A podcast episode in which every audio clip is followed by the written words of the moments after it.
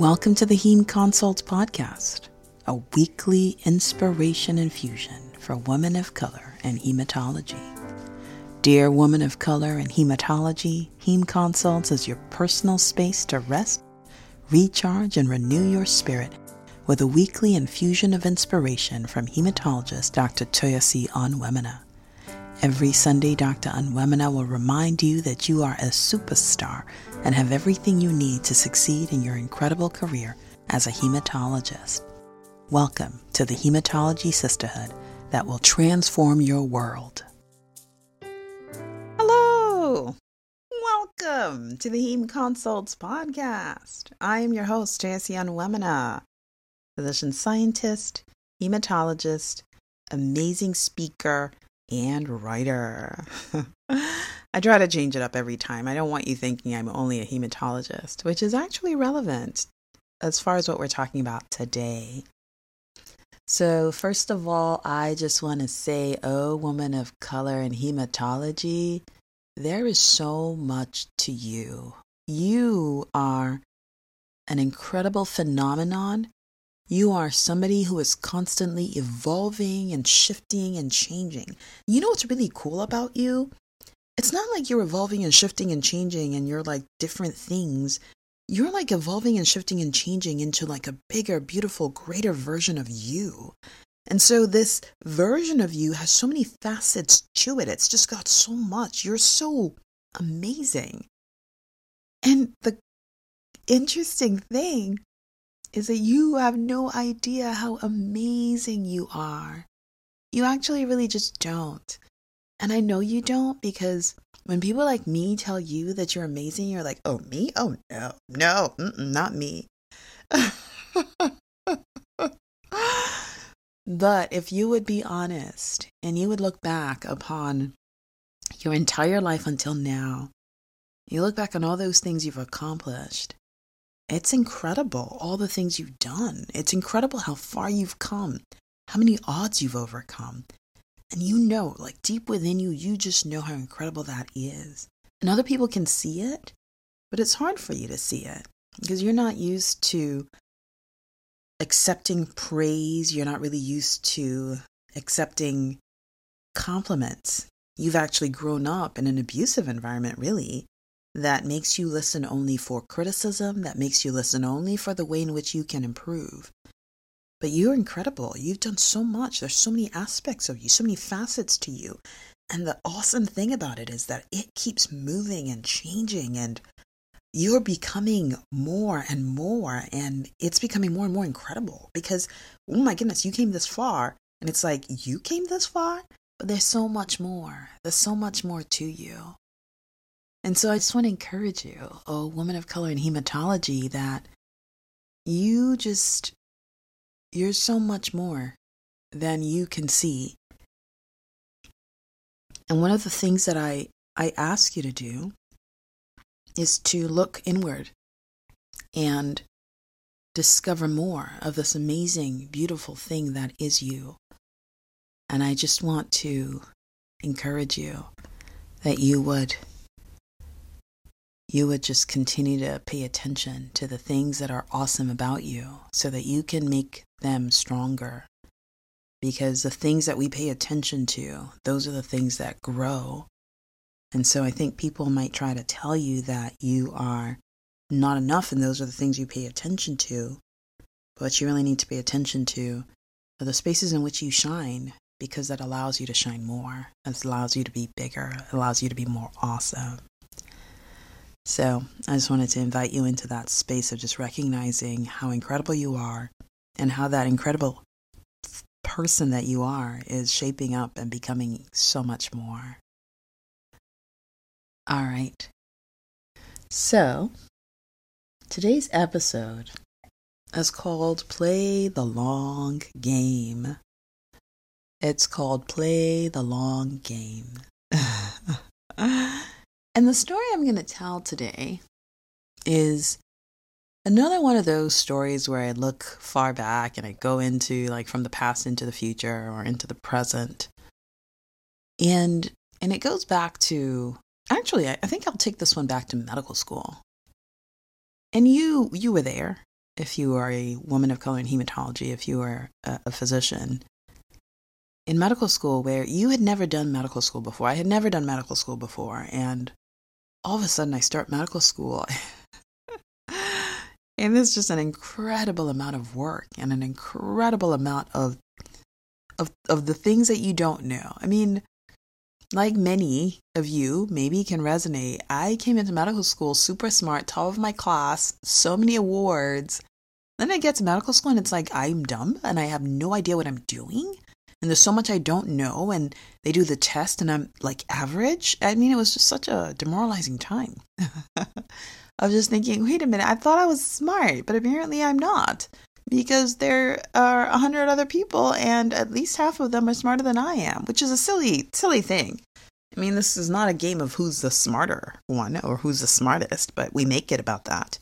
And we're all on a journey and it's a personal, individual journey, but we're focused on, well, this person scored this and I only scored that. So, anyway, medical school is one of those all consuming times in medicine where you study really hard, or I studied really hard, and at the at the end, you know, I would get the test result back and I would still have barely made it, barely passed. And so that was medical school, and there was just the sense that it was all consuming because it was all I did. I was always in class, or on my way to class, or coming back from class, or studying for class. It was just like, it was overwhelming. And there was very little space for much else outside.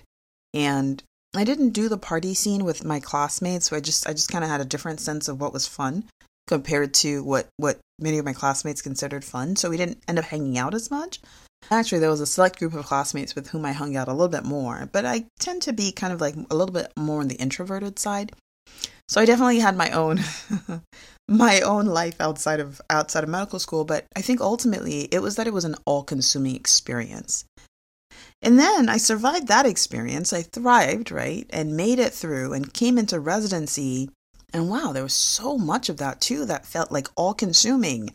I'd be on call for 30 hours and I would go home and sleep, sleep, sleep. And then I would wake up and do it over. And I finally got to a place in my life where I just felt like, oh my goodness, medicine's going to suck everything out of me. I want my life back.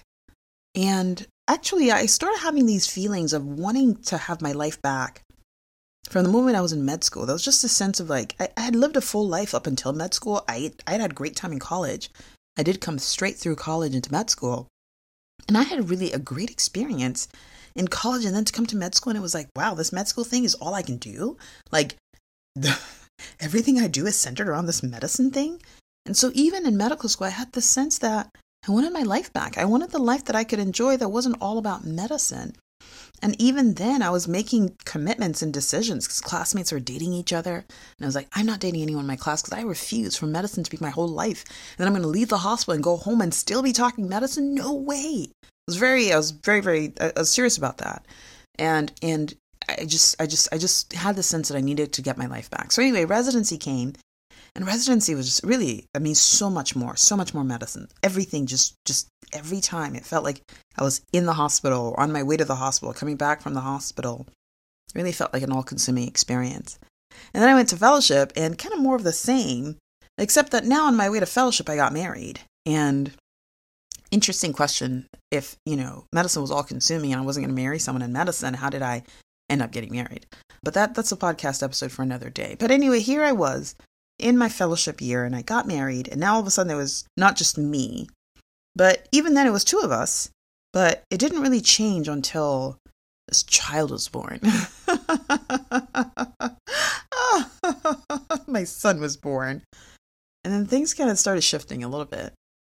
Because in the past, it would be that, well, you know, there wasn't really much that I need to rush home for because my husband was equally busy. So really, I could spend all the time I needed in the hospital, get everything done, say I'm finally done, and I go home. But the moment this child was born, all of a sudden there was, well, daycare closes at 6 p.m. We don't care what you're doing in the hospital. We just know that we're closed, right? These are the kinds of forcing functions where no matter how much I loved the hospital, and I have to tell you that I did not, it was just actually an obligation, but also a joy to leave what I was doing and go get this kid. It was so fun and so awesome and really transformed my life. The first of two kids to do that. But it really started to open up just this aspect in my life that, you know what, I want more. And I no longer want medicine to take all of me. So, so I've had this. It's been a theme throughout my training, medical school residency. Now I'm in fellowship, a child is born, and there's more of this pressing feeling of like this overwhelming thing where medicine feels like it's ruling my life. I need to let it go. But it wasn't really, it, I mean, it, the journey, it didn't really change. I mean, I was in the hospital probably about as much as I had been, or even more so in fellowship training. But definitely, I think the urge to break free continued to get stronger. And then fast forward to my faculty life, wow, it felt like it was even busier. There was so much more to do. I was on this, you know, rat. What what did they call it? It's a rat race? No, it's the wheel. I was on a hamster wheel. That's what it was. I was on a hamster wheel and still having this feeling of like this thing is drowning me. This thing is taking over my life and wanting to break free. And I feel like I'm free now. And I'm still in medicine, and it's still very much a big part of my life, and I enjoy the work that I do in medicine. But I think that when I think back to where I was when I felt like I was suffocating because there was so much medicine in my life, compared to now, I think the distance between that time and now is just that I started taking ownership and leadership of my own experience. And so I went from where I just felt like everywhere I looked, this medicine thing was trying to get me. It was trying to pull me down. And to be honest, it was. Some of us would call that burnout, and maybe it is. But I finally did get to a place where I felt like, you know what? It's not my whole life. And it's been a gradual transition. And some of the work that happened there was that I, I did start working with an executive coach. I've told you all about that. I work with a wonderful woman named Judith, Unique Pathways Coaching. And some of that work allowed me to just begin to think of myself as so much bigger than my job. Along those lines, along those same lines, there was a lot of like ongoing, because you know, one of the things that happens is the more you search for something, the more you find it. Like when you're ready to find something new, all of a sudden it's like it opens up and it finds you. And so I was in this mm, place where I was searching, and by now I had two children. And life was still crazy busy, and I was trying to make all of it work. And I think I was in the place of searching for how could I do life differently? And and and so that's how I met Judith. And in the midst of that also, I was reading books that kind of were helping me along those lines too. So I, I read a book about writing a life plan. And I believe that this was a book that Michael Hyatt wrote with Daniel Harkavy. And it talks about the importance of a life plan and and I started to really step back and think about my whole life. And so in medicine, medicine was really kind of like my work life, but there was so much more to me than just my work life. That was my financial life, which honestly in medicine many of us have neglected our financial life because we are so deep in debt, we can't even think straight about what what investments we're making or what our savings is. We just we just overwhelmed by the negative numbers. and maybe that's not you, but that was definitely me. And so there was this sense of in in creating a life plan. So at the end of this book, you create a life plan and it asks you to think about every major component of your life. So there's family, there is career, but there's also finances and there's your legacy. And it's really awesome because it allowed me to take a step back and ask who's leading? Who's leading here? And I realized that I had been on this long quest to get into medicine, that I had allowed medicine to lead everything. And to be honest, medicine is not a great leader of my life. I was doing a poor job. But but not that medicine was leading my life. It's an inanimate object, right? It's not real. It's not a tangible person or thing. I in a sense, was going with the flow instead of taking charge and leading my life. So even though all along I had this sense of, I want my life back, I want my life back, I think I was waiting for somebody else to hand it to me. I was waiting for someone else to give me permission to say, hey, you don't have to do this. You don't have to be here every day until 10 p.m. You don't have to be here on Saturday and Sunday. I was waiting for someone to give me permission because when I looked around, it seemed like everybody was doing this crazy thing that I was doing where they just happened to be there all the time. So it wasn't until I started doing this work where I realized that I don't have to do the default. I don't have to do what everybody else is doing. Because honestly, it's not like anyone was telling me what to do. I was looking around and, and deciding to do what I saw people doing. And I recognize now that that's always going to be the wrong thing, where you're looking around and seeing what other people are doing.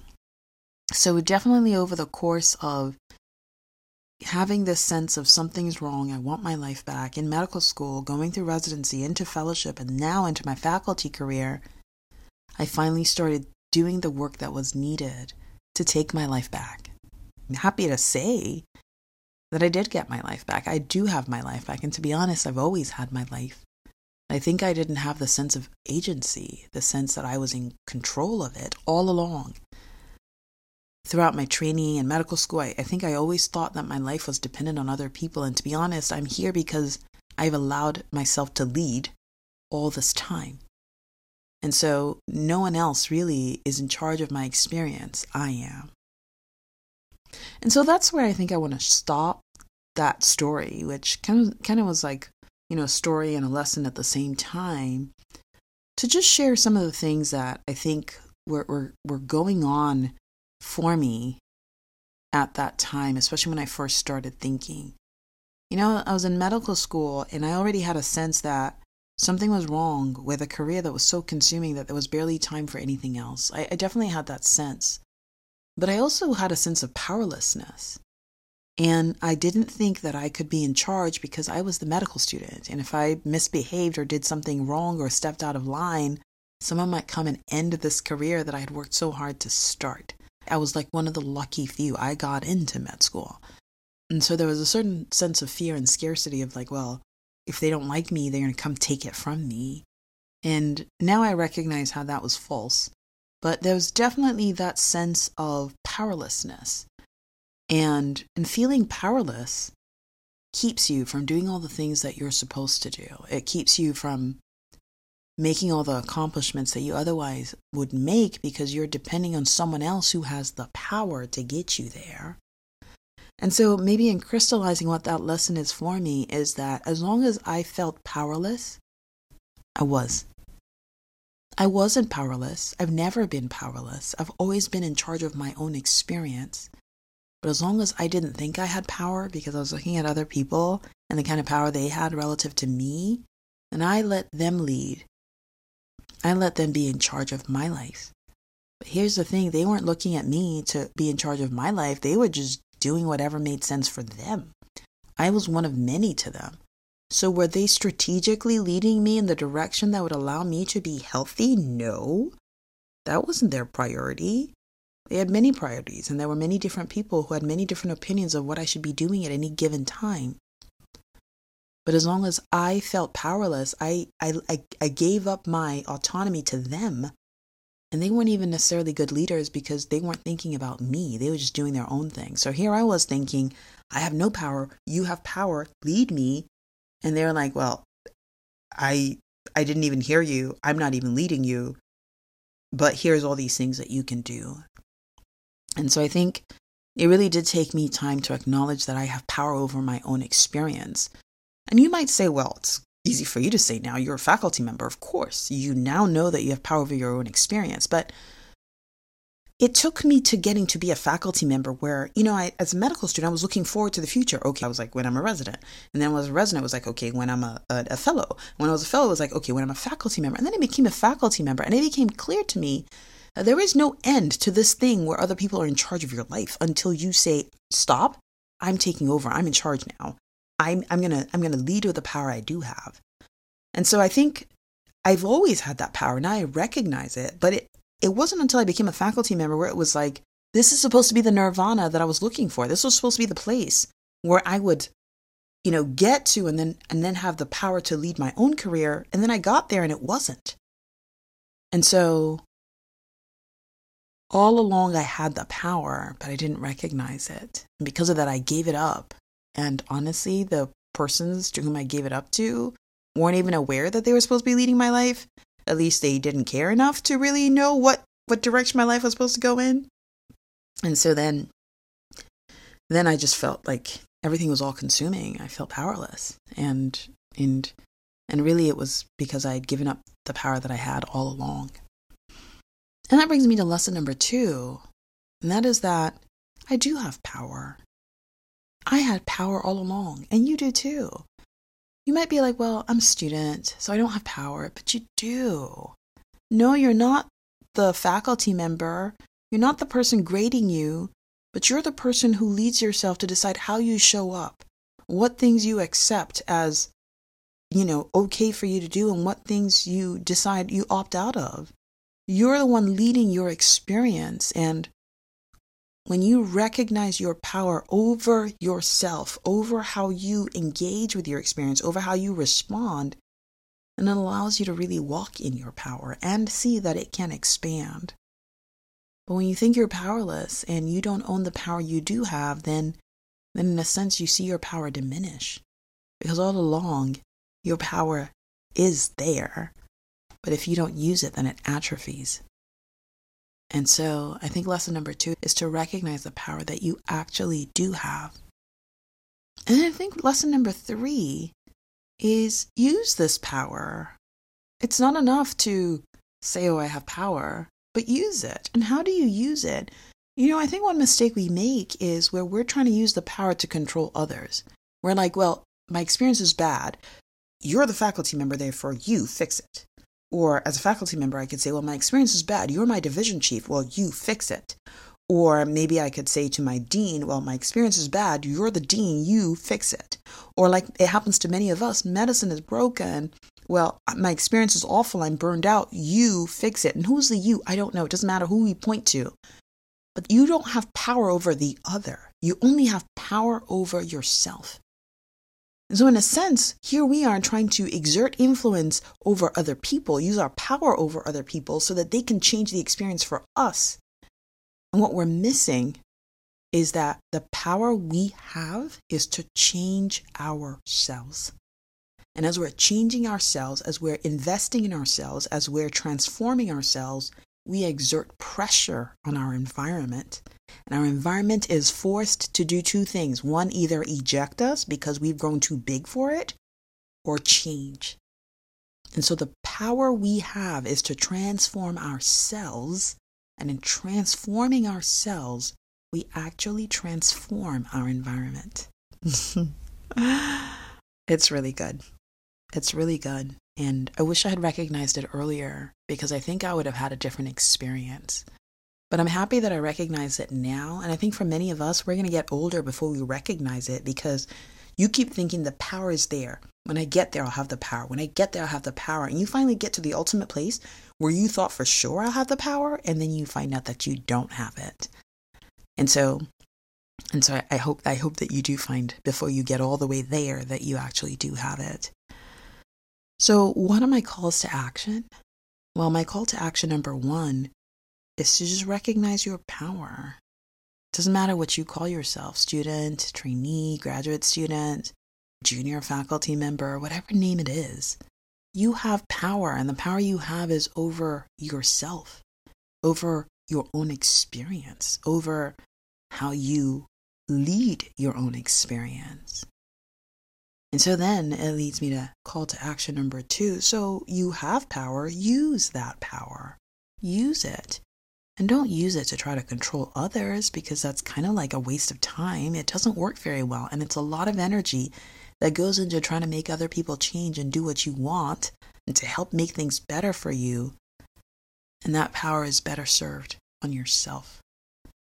So use the power that you have but use it in the right place. Use it on yourself. Use it to transform yourself. Use it to transform the way you think. Use it to transform the way you move through the academy. Use it to transform the way you move through the world. And then, call to action number three is to recognize that your power and your sphere of influence extends far, far, far, far beyond medicine. It's great that we are in medicine. It's great that we are in hematology, but goodness gracious, there's so much more to us. there's family, whether or not we have children. There are friends, whether or not we have a significant other. There's our finances. Goodness, how is it going to get in shape if we keep waiting for somebody to tell us that our debt is forgiven? How are we going to take charge and come out of the debt? There is so much more to us beyond our hematology lives, beyond our medical careers. We've got to start to apply our power in those spheres of our lives so that those parts can get stronger. Because you know what? Over the course of our medical careers, we've allowed other parts of our lives to become anemic and weak because we've been so focused on this journey of medicine. And really, it's time. It's time to use your power to begin to strengthen the other areas of your life that need strengthening as we begin to look forward to the future and discover what our legacy is. So, acknowledge that you have power, use your power to transform your own life, and then use your power for good to develop the other areas of your life that are underdeveloped right now. So, we've come to the end of the episode, and I want to thank you for listening to me today.